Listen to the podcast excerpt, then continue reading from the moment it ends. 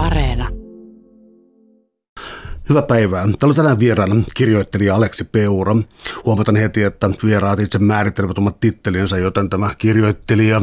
Vähän yllättävämpi tässä on Aleksi Peuran ähm, virallinen titteli tässä radio-ohjelmassa. Me puhutaan ristiretkien historiasta nimellä Uskon ritarit. Ja ähm, tämä on sanoisiko, sanoisiko hyvin akateeminen työ viitteiltään se kaikkea tällaista, mutta myös eräänlainen matkakertomus. Tällaisessa Tällaisessa jutussa jotenkin niin kun, kun myyttejä puretaan, yleensäkin historian myyttejä tai tällaisia tehdään, ää, puretaan, niin on tavallaan niin tärkeä se lähtökohta, mitä, mitä, mitä puretaan ja mistä lähdetään. Niin jos ottaisi tuon henkilökohtaisen puolen tässä ensimmäiseksi, eli mitä oli sulla niin pahimmat harhakuvat tuossa liikkeelle lähtiessä? No mulle se pahin harakuva ristiretkestä oli just hyvin vahvasti semmoinen niin kuin uskontokriittinen ja uskontonegatiivinen. Että puhutaan nyt jostain niin kuin keskiaikaisesta jihadista, kristittyjen toki, mutta että olisi jotenkin hyvin niin kuin, tietenkin keskiajasta puhuttaessa niin pitää olettaakin jonkinlaista uskonnollista retoriikkaa kaikessa mukana, mutta itse no, joskus militantimpanikin ateistina, niin lähdin heti oletusarvolla, että tämä on nyt niitä pahimpia esimerkkejä niin uskonnollisuuden nurjista puolista, niin, niin se kyllä osoittautuu aika nopeasti vääräksi, kun katsoo vähän isommalla perspektiivillä kuin vaan Jerusalemin valtauksen tai, tai Hattinin taistelun yhteydessä. Mikä sinä sitten murtui ennen kaikkea, koska siis verisiähän nuo sodat olivat, mutta niin tuppaa sodat olemaan aina. Eli, eli oliko tällainen illuusio siitä, että nämä olisivat jotenkin niin kuin primitiivisimpia sotia, mitä ihmiskunta suunnilleen on käynyt, jonkinlaisen ää, hurmoksen ja, ja, ja fanaattisuuden kanssa, että sekö tässä niin kuin ikään kuin erottaa niin sanotut normaalisodat sitten irrationaalisista sodista? Ainakin, ainakin näin niin kuin nykyajan vinkkelistä helposti kyllä. Ää, aika, oman aikakautensa kontekstissa katsottuna ne ristiretket on kohtuullisen ensimmäinen, etenkin ensimmäinen ristiretki on varsin väkirikas sotaretki, mutta se on vaan kuitenkin sotaretki. Siinä on hyvin vahva uskonnollinen retoriikka, mutta toisaalta keskiajalla, kuten äsken sanoinkin, niin keskiajalla aika monessa asiassa on uskonnollinen retoriikka. Ää, ei sit, jos tosiaan katsoo ristiretkiä ensimmäisen ää, tai tota keskiaikaisen ää, sodankäynnin näkökulmasta, niin ne ei erotu juurikaan. Ja se jotenkin ehkä nyky, nykymediassa ja – etenkin tuolle uskontokriittisemmässä yhteiskunnallisessa keskustelussa, niin ristiretket jotenkin maalataan todella niin kuin negatiiviseen sävyyn ja tosi niin kuin poikkeukselliseen negatiiviseen sävyyn, mutta se ei, se ei mun mielestä ainakaan pidä paikkaansa. No ristiretkessä on kuitenkin se, että ainakin osittain, siis totta kai kysymyksessä oli myös maallisia pyrkimyksiä, esimerkiksi Paavin valta ei ollut mikään selkeästi erotettavissa ähm, varallisuudesta ja maanvallasta ja sotilaallisista voimista. Uh, ensimmäinen ristiretki kuitenkin tapahtui um, Paavin määräyksestä, mutta jotta me saataisiin vähän enemmän tuota, historiallista kaikupohjaa tähän, niin Paavin asema oli ollut hyvin omituinen Länsi-Rooman niin sanotun hajoamisen jälkeen, ja siinä elettiin hyvinkin turbulentteja aikaa, oli paaveja ja antipaaveja ja vastapaaveja ja niin edelleen. Eli oliko tässä tapahtunut jotakin olennaista joku paaviuden tai jonkin sodankäynnin tai rikastumisen tai vallan? Oliko siellä käynyt joku laajempi prosessi, joka sitten voisi johtaa tähän? Joo, no tästähän voitaisiin puhukin loppu, loppuaika, että, mutta äh, kyllä siellä on siis, toisin kuin ehkä nykyään luterilaisessa maassa helposti mielletään, niin keskiaikaiset paavit ei ole valtaosan ajasta niinkään semmoisia mahtipaaveja. Mahtipaavit on vähän myöhäisempi ilmiö, etenkin ennen tai ristiretkien jälkeinen ilmiö. Ää, mun kirjassa mä tosiaan tarkastelen ensimmäistä kolmea ristiretkeä tuonne Pyhänmaan suuntaan, eli vuosia 1995-1192 välistä aikaa. Niin mahtipaaveista mahtavin se Innocentius kolmas niin tulee vasta tämän jälkeen, toimii tuossa 1200-luvun alkuvuosina. Ää, mutta ennen ensimmäistä ristiretkeä niin iso paaviuden muutos on siitä, että puhutaan semmoista rappiopaaveista, pornokratiakin on nimi, jota on aikalaiskeskustelussa myös heitelty. 900-luvulla paavit oli enemmänkin niin kuin Rooman kaupungin mahtisukujen semmoisia pelureita tai niin kuin yksi shakkinappula omassa pienessä valtapelissään. Ja keisari oli sitten, pyhän saksalais-roomalaisen keisarikunnan keisari, oli sitten enemmän semmoinen niin kuin no, tasoittava tekijä siinä, ja hän, keisari muun muassa syrjäytti useita paaveja 900- ja 1000-luvulla yhdellä kertaa hän syrjäytti kaksi paavia, ja oikeastaan 1040-luvulta alkaen alkaa niin sanottu gregoriaaninen reformi, jossa, joka kuulostaa erittäin byrokraattiselta, eli käytännössä siinä puhutaan paaviuden ja katolisen kirkon niin kuin organisaation parantamisesta, voimistamisesta. Mutta oikeasti siinä käydään hyvin isoa valtapolitiikkaa nimenomaan keisarin ja paavin välillä siitä, että kumpi on se kristikunnan todellinen johtaja, todellinen niin kuin ykkösmies. Ja Paavi, Gregori, tämä Gregorianen reformi henkilöityy, no nimessäkin vilahtaa se Gregorius, eli Gregorius seitsemänteen. Hän ei vielä käynnistä ensimmäistä ristiretkeä, mutta hän käynnistää ja on isona pelurana tässä Paavin ja keisarin välisessä niin kuin mittelössä. Tälle mittelölle on annettu historiankirjoituksessa nimi investituuririita. Se kuulostaa jälleen hyvin akateemiselta, mutta todellisuudessa se on, no mä tituleeraan se tuossa mun kirjassa tärkeämmäksi historian tapahtumaksi, mistä kukaan ei juuri välitä nykypäivänä. Siinäkin keskustellaan hyvin byrokraattisista asioista, mutta todellisuudessa se on niin pippelin mittalikilpailu Paavin ja keisarin välillä, eli kumpi on se kovempi jäbä. Ja tämä investituurariita kestää ensimmäisen ristiretken jälkeiseen aikaan, eli ensimmäinen ristiretki on mun mielestä helppo nähdä osana investituurariidan kiemuroita, ja siellä on monenlaisia väänteitä ja käänteitä mukana tosiaan vastapaaveja ja, ja Paavi julistaa pannaan keisarin useampaankin otteeseen. Ja sitten tosiaan ensimmäinen ristiretki kutsutaan se siellä, no ei nyt puolivälissä, mutta suunnilleen siellä jossakin keskivaiheella 1095 Clermontin kokouksessa Paavi Urbanus II julistaa ensimmäisen ristiretken alkavaksi. Ja se on se niin kuin, välitön historiallinen, poliittisen historian asiayhteys, johon ensimmäinen ristiretki sitten sitoutuu jälleen ei kuulosta niinkään kauhean uskonnolliselta, koska se ei oikeastaan ole. Se on enemmän uskontoorganisaatio ja niin kuin kirkkohistoriaa kuin sitten välttämättä semmoista vahvaa aatehistoriallista keskustelua. No mennään tuosta kohta vielä eteenpäin, mutta tämä äh, historian suurimpia riitoja, joita, mm. joita ei tunneta, niin tota, avaisit se vähän siis omaisuudesta tai maasta, siinä taatusti oli kyse jotenkin. Kyllä, se on äh, puhun tuossa mun kirjassa niin sanotusta reaalipoliittisesta pyörästä, joka pyörii läpi niin kuin esimoderninen historian, jossa kun hallitsija saa enemmän maata, hän saa siitä maasta nostettua enemmän viljaa eli veroja, ja tuolla verorahoilla hän hankkii enemmän sotilaita, jolla hän pystyy hankkimaan lisää maata, josta saadaan taas lisää verorahoja ja sotilaita ja niin edespäin.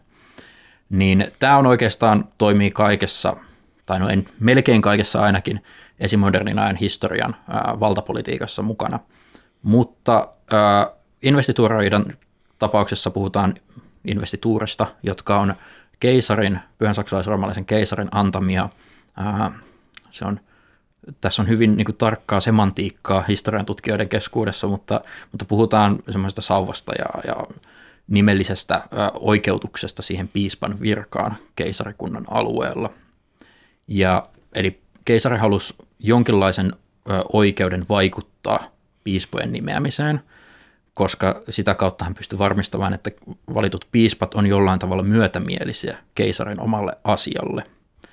Ja vastaavasti Paavi sitten tietenkin halusi estää keisarin vaikutusvaltaa, koska he mittailee niitä pippeleitään kilpaa, että kumpi on, kumpi on se kovempi jäbä. Ja tämä, ja koska siis tämä ei ole mitenkään niin kuin toissijainen asia, koska kirkko on rikas organisaatio tuona aikana ja nykyäänkin.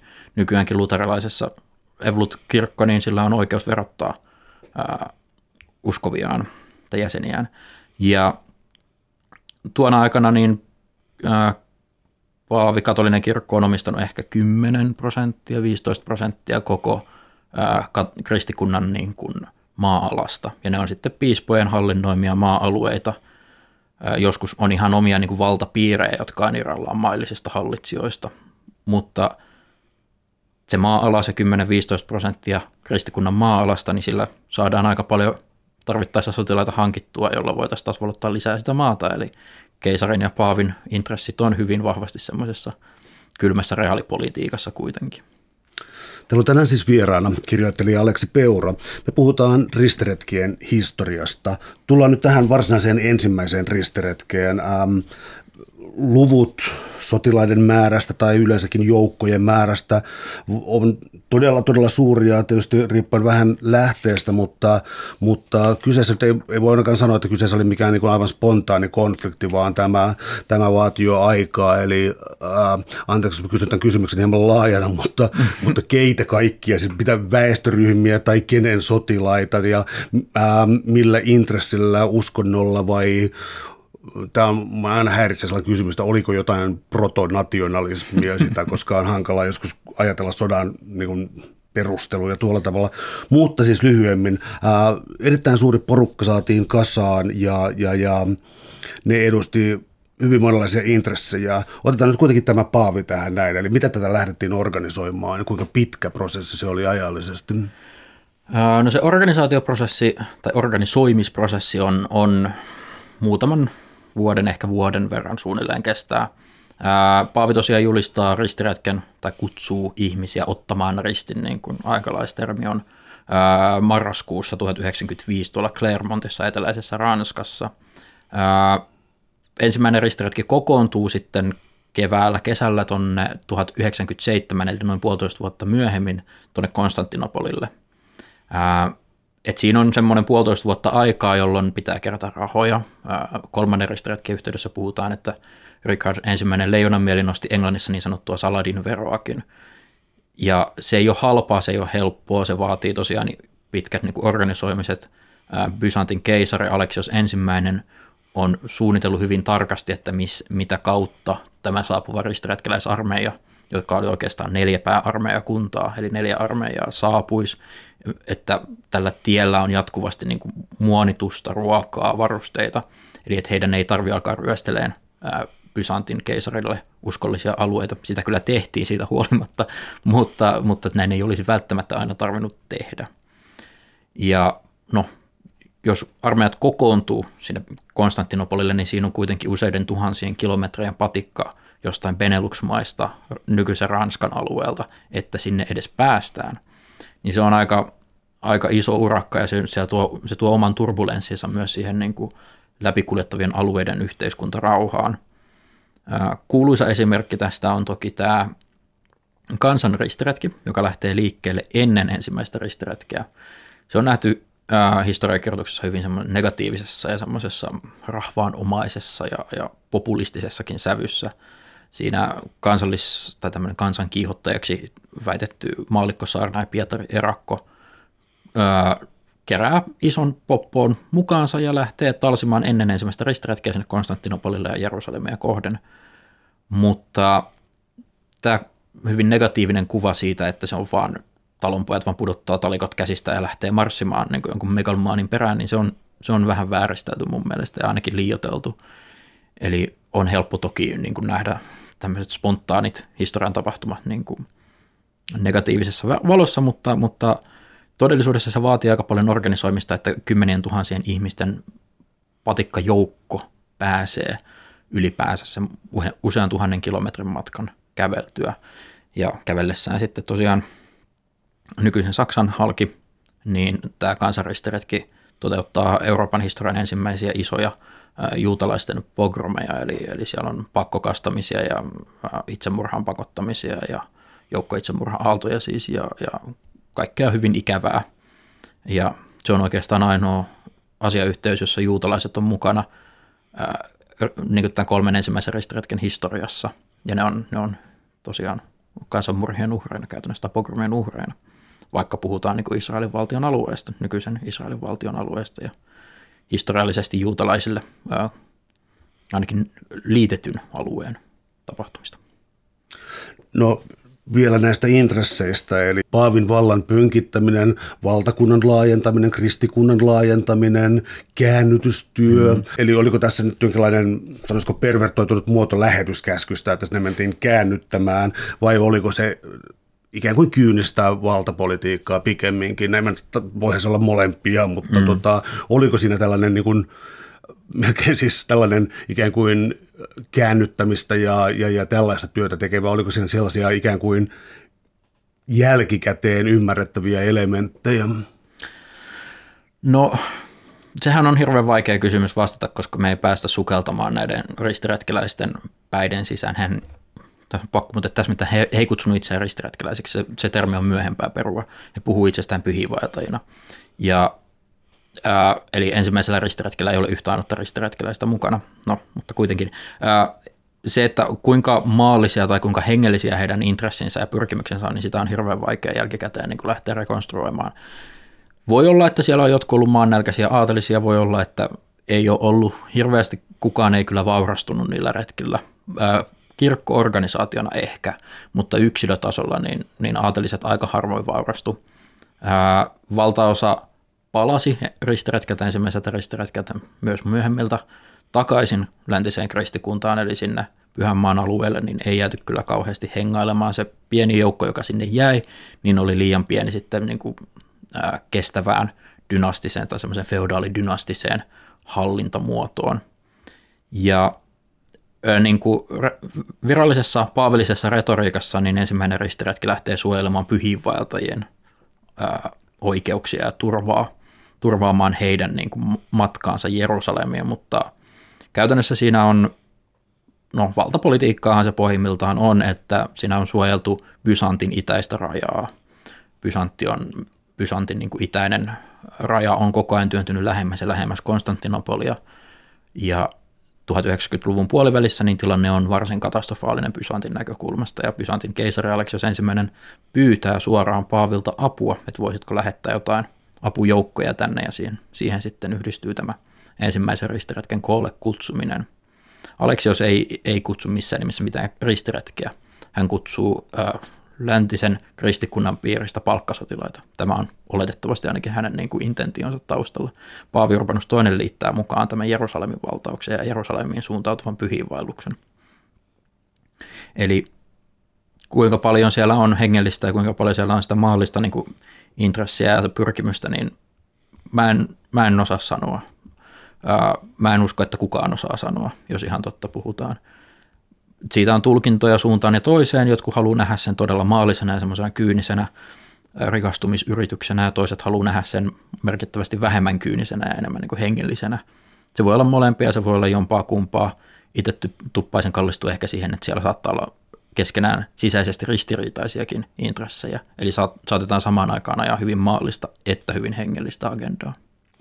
No kun me nyt ajatellaan pyhiinvaellusta ja, ja, ja mainitsemasi Jerusalemia, niin ähm, melkein niin kuin hokemana voi sanoa, että se on kolmen valtauskonnon äh, pyhä kaupunki tietyllä tavalla. Millä tavalla nämä rajaviivat oli piirtyneitä silloin? Oliko kyseessä kuitenkin, sanoisiko nyt tällaisen nykytermein, jonkinlainen, jonkinlainen orientalismi ja sitten toisaalta taas tällainen niin kuin läntinen latinalainen kulttuuri jotenkin vastakkain siinä? No se on ainakin helppo, helppo rinnastus nykypäivän näkökulmasta tehdä, mutta mä en ehkä välttämättä näkisi sitä myöskään ihan niin yksioikoisesti. Jerusalem on ollut muslimihallitsijoiden, itse kutsuu kirjassa saraseeneiksi näitä hallitsijoita, niin, niin heidän hallussaan niin 600-luvulta alkaen ja on sitä ihan sinne ensimmäisen ristiretken loppuun saakka 1099 asti. Ja se on pyhä kaupunki kaikille kolmelle Abrahamin Jumalaa, Jumalaan uskovalle ja Jumalaa palvelevalle uskonnolle, mutta en sanoisi, että se on niin kuin välttämättä minkään niin kuin rajalinjan vedon paikka siinä, että nykyään siellä on kaikki kolme abrahamilaista uskontoa elää enemmän tai vähemmän sovussa, niin kuin uskonnollisessa sovussa keskenään. Se poliittinen sopu on sitten vähän asia erikseen. Täällä on tänään siis vieraana kirjoittelija Aleksi Peura. Me puhutaan ristiretkien historiasta. Um, missä vaiheessa tämä on taas näitä, joita on, niin kuin, pyydän anteeksi sitä, että näissä kysymyksissä vähän toistuu se, että meillä on nykyään niin voimakkaita kuvia siitä, mitä on islam ja mitä on orientalismi, meillä on ja siis mitä on kolonialismi ja niin edelleen. Islamin kultakautta kirjassa määrittelee suunnilleen 800-luvulta spesifiin vuoteen 1258, mutta äh, oliko ikään kuin selvää, kuka oli vihollinen? Ketä demonisoitiin, tai oliko tässä jotain sellaista?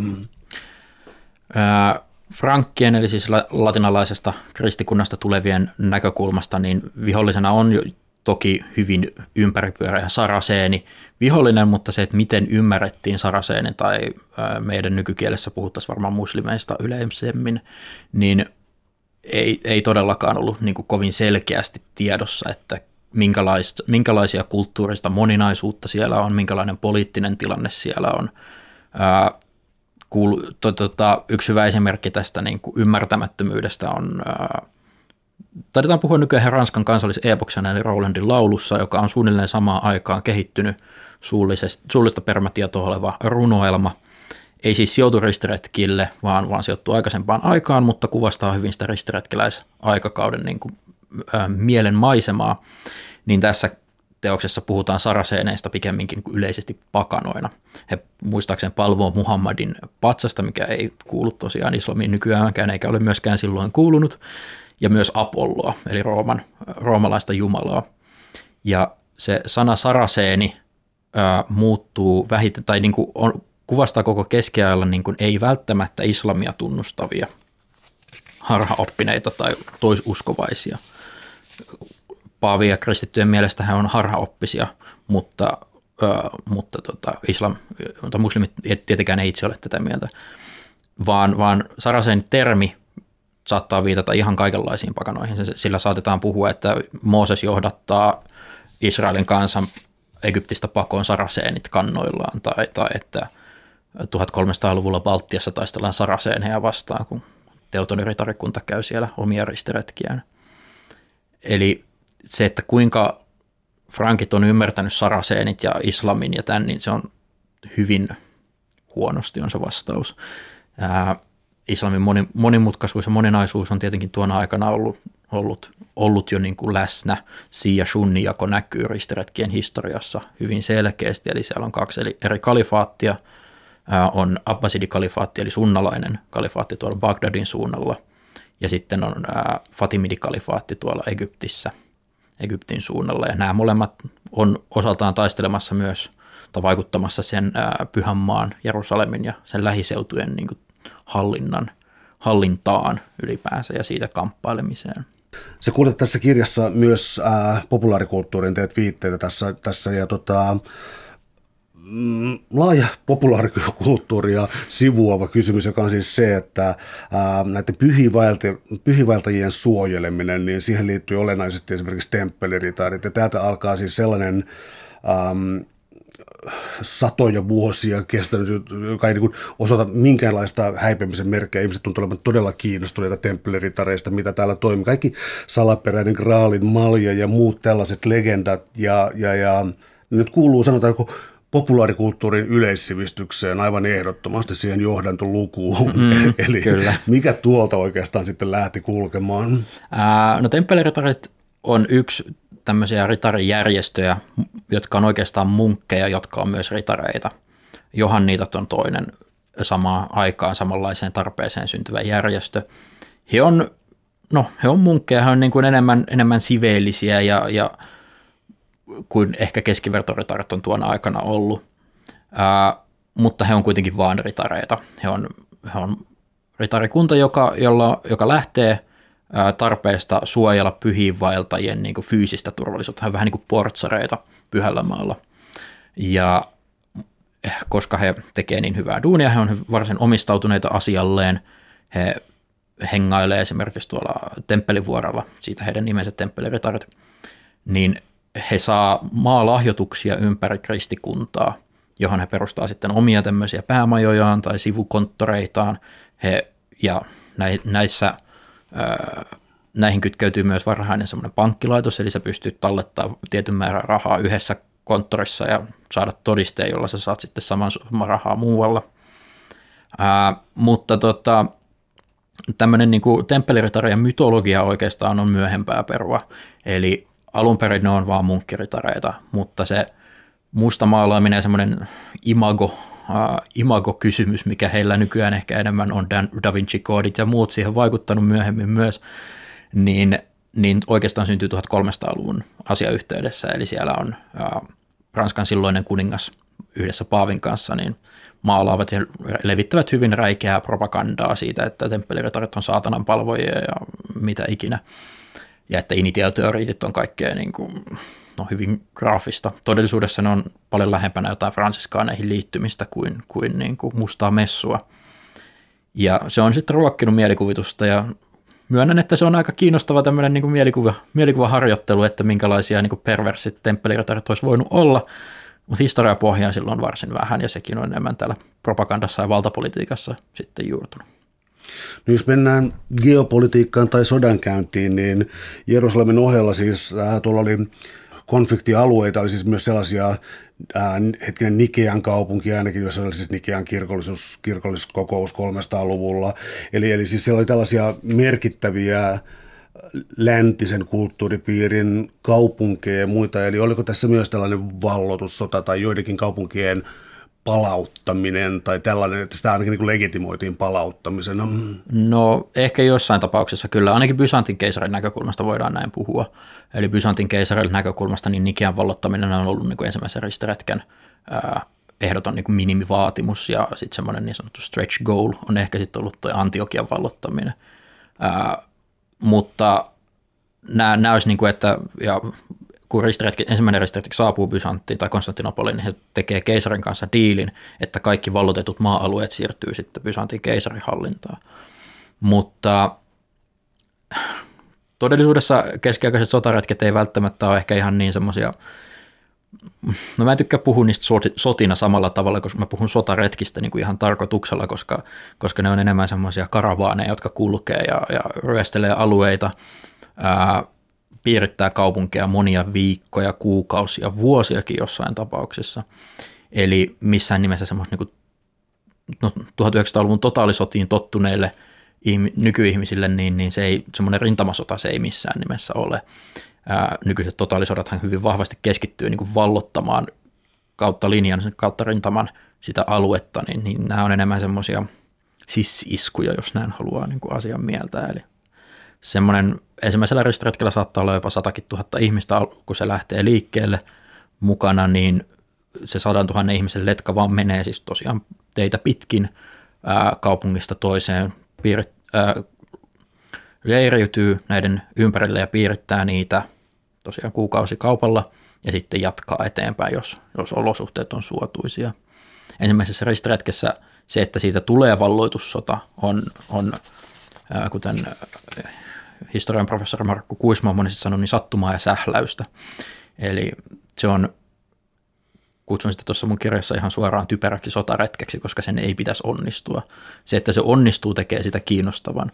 Ja oikeastaan koko ristiretki-ilmiö syntyy juuri sen takia, että ensimmäinen ristiretki onnistuu. Kaikki myöhemmät ristiretket Pyhänmaan suuntaan yrittää toisintaa sen mahdottoman onnistumisen, joka ensimmäinen ristiretki on. No tässä tuli paha spoileri, koska mun seuraava kysymykseni on tietysti toinen ristiretki. eli, eli mennäänkö sitten epäonnistumisten historiaan sitten? Miten tämä prosessi lähti? Oliko se taas kerran, niin kun oliko ideana jonkinlainen kosto tai jotain? Nyt mä kysyn huonosti, koska ei se kuitenkaan palaudu ikinä yhteen tekijään. Tuota, tuota, oliko se kuitenkin jonkinlaista jatkumoa tälle ensimmäiselle? No ei suoranaisesti. Se, että siinä puhutaan toisesta ristiretkestä, niin sekin on ehkä enemmän semmoista niin kuin myöhempien historiankirjoittajien niin kuin siisteyden halua. Se on enemmän reaktio yhden ristiretkivaltakunnan romahtamiseen ja siihen, että muslimi tai Saraseni sulttaani Jengi, sanon, että sulttaani, voi, voi olla myös Atabek eli kuvernööri, mutta Jengi joka tapauksessa valtaa Edessan kaupungin, joka on yksi neljästä ristiretkivaltakunnasta, jotka syntyy tonne Pyhänmaan seudulle ensimmäisen ristiretken jälkimainingeissa. Nehän valtaa edessä 1040-luvun puolivälissä, ja tämän virallisesti aluksi ainakin, niin toinen ristiretki lähtee valloittamaan takaisin edessaa. se ei päädy lähellekään edessaa, ja se oikeastaan ensimmäisen ristiretkellä ei mukana yhtään kuningasta. Nämä kaikki on niin kuin herttuoita tai muita alempiarvoisia kruun, tai tota, aatelisia mutta toisella ristiretkellä on kaksi kuningasta. Molemmat tulee omia teitään, omia aikojaan sinne lähistölle, Anatoliaan tuonne nykyisen Turkin alueelle, tuhoutuu omissa taisteluissaan, armeijat valtaosin. Rippeet kokoontuu Akkoon, nykyisen Israelin alueelle, marssitaan sieltä sitten Jerusalemin kautta Damaskokseen, jota piirretään muutama päivä. Se on täysfloppi. Se ei onnistu lähellekään, pikemminkin se vaan sysää. Keskenään ristiriitaiset Sarasenin hallitsijat, niin yhteen siinä missä aiemmin, aiemmin niin ristiretkeläiset, tai semmoinen uskontolinja näiden eri hallitsijoiden kesken ei ole todellakaan ollut vahva. Eli siinä on ollut, joskus ristiretkeläiset on ollut, tai frankit on ollut liitossa ää, tota, Fatimidien eli Shia-muslimien kanssa, joskus sitten Damaskoksen kanssa, joskus Aleppon kanssa, joskus Byzantin keisarin kanssa.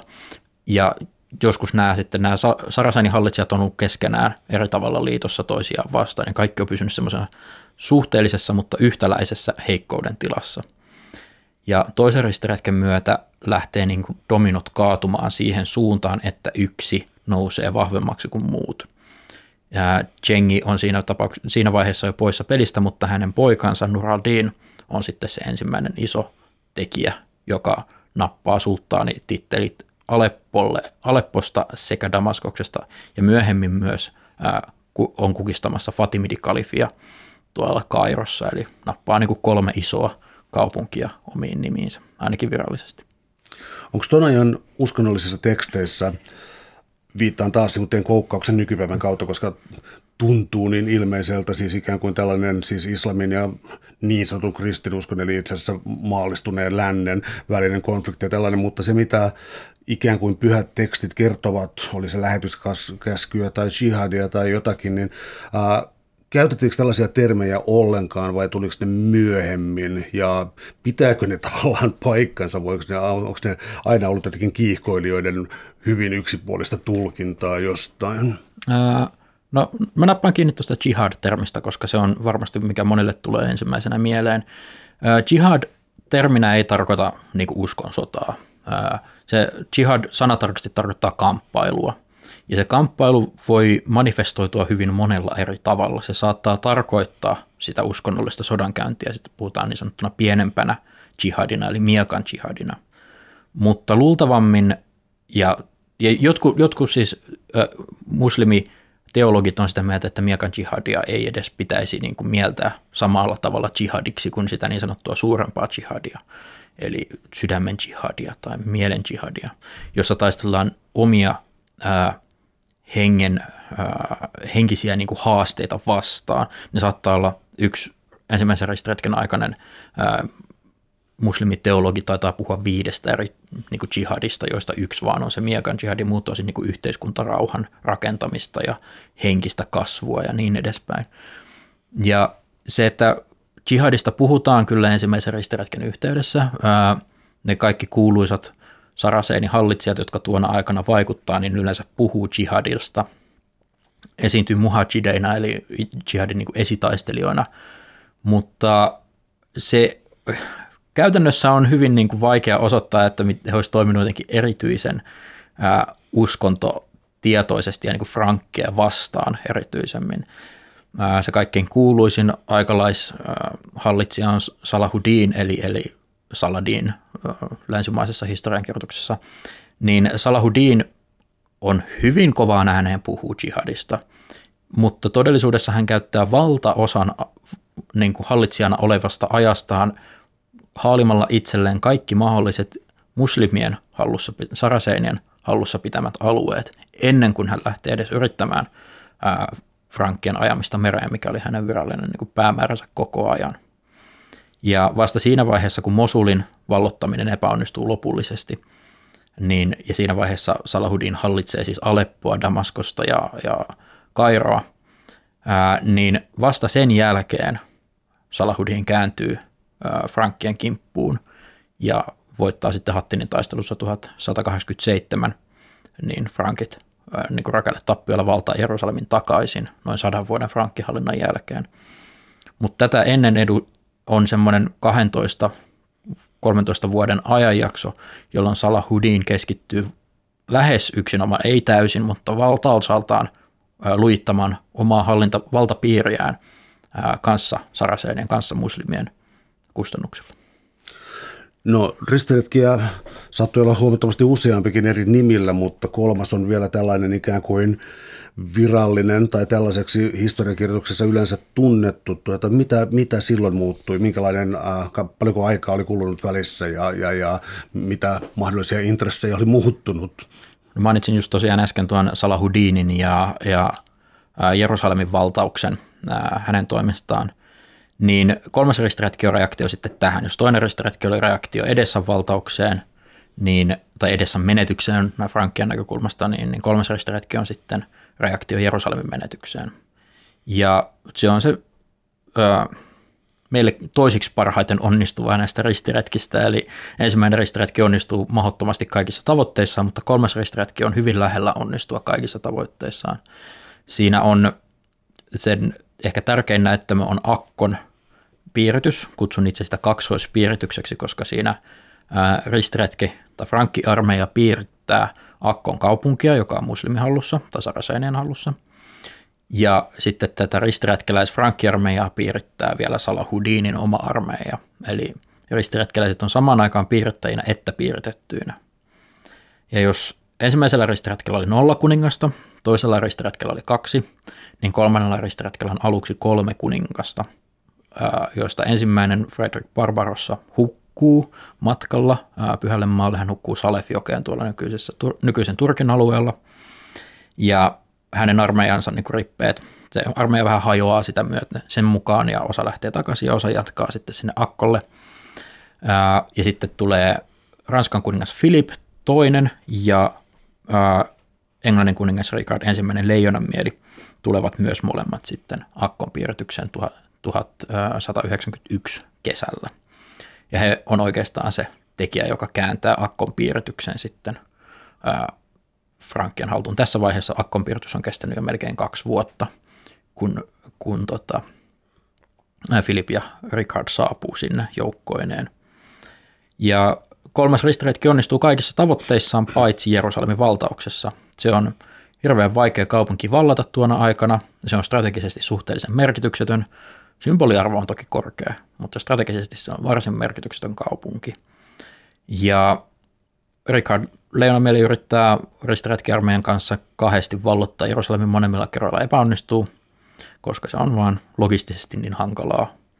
Ja sitten saa aikaan kompromissirauhan, jossa Jerusalem jää Salahudinin haltuun, Salahudinin ää, vallan alle, ja, ja, mutta ristiretkeläiset saa tai frankit saa pitää hallussaan sitten ristiretken vallottomat kaupungit Akkon nimellisesti erityisesti myytit on tässä koko ajan rinnalla. Ja tuota, myyttien syntyminen, siis tässä tämä niin Salahuddin ja Richard Leijonamieli ja, ja sitten ikään kuin kansojen historia, koska siis tätä ritarin romantiikasta ja muuta, sieltä lähtee ranskalaista eeppistä kansanrunoutta, sieltä lähtee Englantiin, Britanniaan niin pitkälti, ja, ja sitten taatusti lähtee myös sitten ää, ikään kuin laajaan itään omia juttuja. Mikä tässä romantiikan ajassa, jos kaiken väkivallan ja hurmeen keskeltä löytyy tällainen romantiikan aika, niin onko tämä sellainen, mistä nämä isot legendat sitten tekivät ikään kuin kuolemattomuksina? Jossain määrin kyllä. Ranskassa tosiaan tämä Rolandin laulu on semmoinen tuon aikakauden kuvaus, se sijoittuu, ainakin tarinallisesti sijoittuu siis aiempaan aikaan, mutta kuvaa enemmän niin ristiretkimentaliteettia. Ja sitten romantiikan ajalla 1800-luvun kirjallisuudessa niin Walter Scott, se Walter Scott on se iso nimi. Hänen uh, Ivanhoe sijoittuu kolmannen ristiretken aikaan siellä Robin Hoodkin mukana. Ja mutta Talismaani on se todellinen, todella tärkeä romaani niin kuin ristiretkiromantiikalle. Se on 1820-luvulla julkaistu ää, romaani, joka sijoittuu kokonaan kolmannen ristiretken yhteyteen, ja siinä sen tavallaan jossain määrin sen tarinarakenteet ja semmoiset arkkityypit, arkkityyppiratkaisut, joita Scott tuossa talismaanissa tekee, näkyy kaikessa myöhemmässäkin ristiretkikirjallisuudessa, populaarikulttuurissa, esimerkiksi Kingdom of Heaven-elokuvassa, Ridley Scottin 2005 ohjelmassa elokuvassa siis, niin näkyy tismalleen samanlaisia kohtauksia kuin mitä tuossa Scottin talismaanissa on. Ja se, mikä on mun mielestä ehkä kaikkein kiinnostavin, se, että vaikka, vaikka Richard Leonan mieli ja Robin Hood ja kaikki muut tämmöiset aikakauden legendahahmot, niin on varmasti kyllä melkein kaikille tuttuja, niin se todellinen sankari sekä idässä että lännessä miele, legendoissa on Salahuddin, ei välttämättä niinkään Richard Leonan mieli tai ensimmäisen ristiretken ää, Frankit, koska ensimmäisellä ristiretkellä on paljon verisempiä taisteluja ja teurastuksia kuin vaikka Salahudinin toimesta koskaan on. Niin Salahudin nähdään semmoisena ritarina, jota Frankit ei osannut olla. Ja sitten taas tämä on niin se läntinen näkökulma ja sitten se itäinen näkökulma on se, että Salahudin vapauttaa saraseenit ja muslimit ää, frankkien eli, eli ristiretkeläisten eli länsimaiden ikeestä. Ja siinä on hyvin vahvasti semmoinen nykypoliittinen näkökulma. Eli Salahudin on, on semmoinen, en nyt halua sanoa supersankari, mutta jotain semmoista niin ikoni, historian ikoni ää, arabialaisessa historiankirjoituksessa ja populaarikulttuurissa nykyään. Esimerkiksi Saddam Hussein on, tämä on, tämä on vähän ehkä spekulatiivista, mutta, mutta olen ymmärtänyt, että näin olisi todella tapahtunut, mutta Saddam Hussein olisi ilmeisesti siirtänyt omaa virallista syntymäajankohtaansa parilla vuodella, että se sopisi yhteen paremmin Salahudinin syntymäajan kanssa, koska hän on syntynyt samassa kaupungissa ja niin edespäin. Ja monessa, monessa Saddam Husseinin niin propagandamaalauksessa hän poseeraa rinnakkain Salahudinin kanssa ja niin edespäin. Ja se Salahudin on, on semmoinen Mannerheim ikään kuin ää, arabilaisessa historiankirjoituksessa, jos tämmöisen rinnastuksen haluaa tehdä. Oliko sen arvostettu myös lännessä vai teekö mä liian innokkaan tulkinnan tuossa, koska mä ajattelin siis sitä, että vihollis, vihollisistahan ikään kuin sotapropagandassa niin kuin iljettävin on sisäinen vihollinen tai tällainen, joka on mm. ikään kuin kaksinkertainen vihollinen, mutta tuliko sitten niin kuin kohdalla sellainen, että se oli tavallaan, ähm, sanoisinko, että se kuvasti näitä läntisiä vapauden ja muiden arvoja paremmin kuin länsi itse, eli oliko siinä tällainen, tällainen kaikopohja myös lännessä? Kyllä, ehdottomasti. Se helppo rinnastus, mikä monesti tehdään, on, on Richard Leonan mielen kanssa, koska he ovat molemmat kolmannen ristiretken johtavia aatelisia vastapuolilla toki. Kun Salahuddin voittaa Hattinin taistelun ennen kolmatta ristiretkeä, niin hän teloittaa noin kolmisen sataa frankkiritaria. Valtaus oli temppeliritareita, koska se olisi ollut aika, moni, aika ikävä piikki lihassa Salahuddinille. Kun Richard Leonan mieli valloittaa Akkon ja rauhanneuvottelu ei mene hänen mieleisensä suuntaan, niin hän teloittaa 2700 noin ää, vankia. Ja tämä on niin semmoinen hyvä rinnastuskohta, mikä monesti niin nostetaan esiin, eli, eli Salahuddin pystyi tavallaan hillitsemään sitä verenhimua, joka voitetun taistelun jälkeen varmasti on ollut, kun taas mieli ei kyennyt. Toinen rinnastus on sitten Jerusalemin valtaus. Ensimmäinen ristiretki valtaa Jerusalemin erittäin verisesti. Ää, tarinat, nämä on urbaaneja legendoja tietenkin, mutta kahlataan niin kuin nilkkaa tai ainakin polveen asti myös, tai jopa polveen asti ää, teurastettuja veressä ja sisuskaluissa ja mitä ikinä niin ne on toki liioteltuja, mutta kuvaa sitä verisyyttä, jolla se, jolla se valtaus on tapahtunut.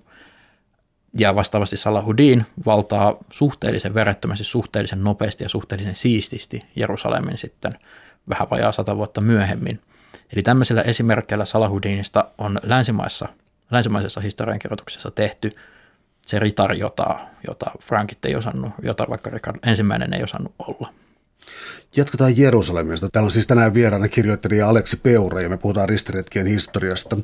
Eli Jerusalem paraikaakin ää, konflikti altis alue, mutta tota, näiden kolmen uskontokunnan, siis pyhä kaupunki ja, ja, ja tiedetään Jeesuksen hautakirkko ja, ja, ja temppelivuori ja tällaisia, eli nämä kolme uskontoa tässä, niin mitkä nämä pyhät paikat on ja, ja kuinka tärkeää niiden eräänlainen omistaminen tai hallitseminen on?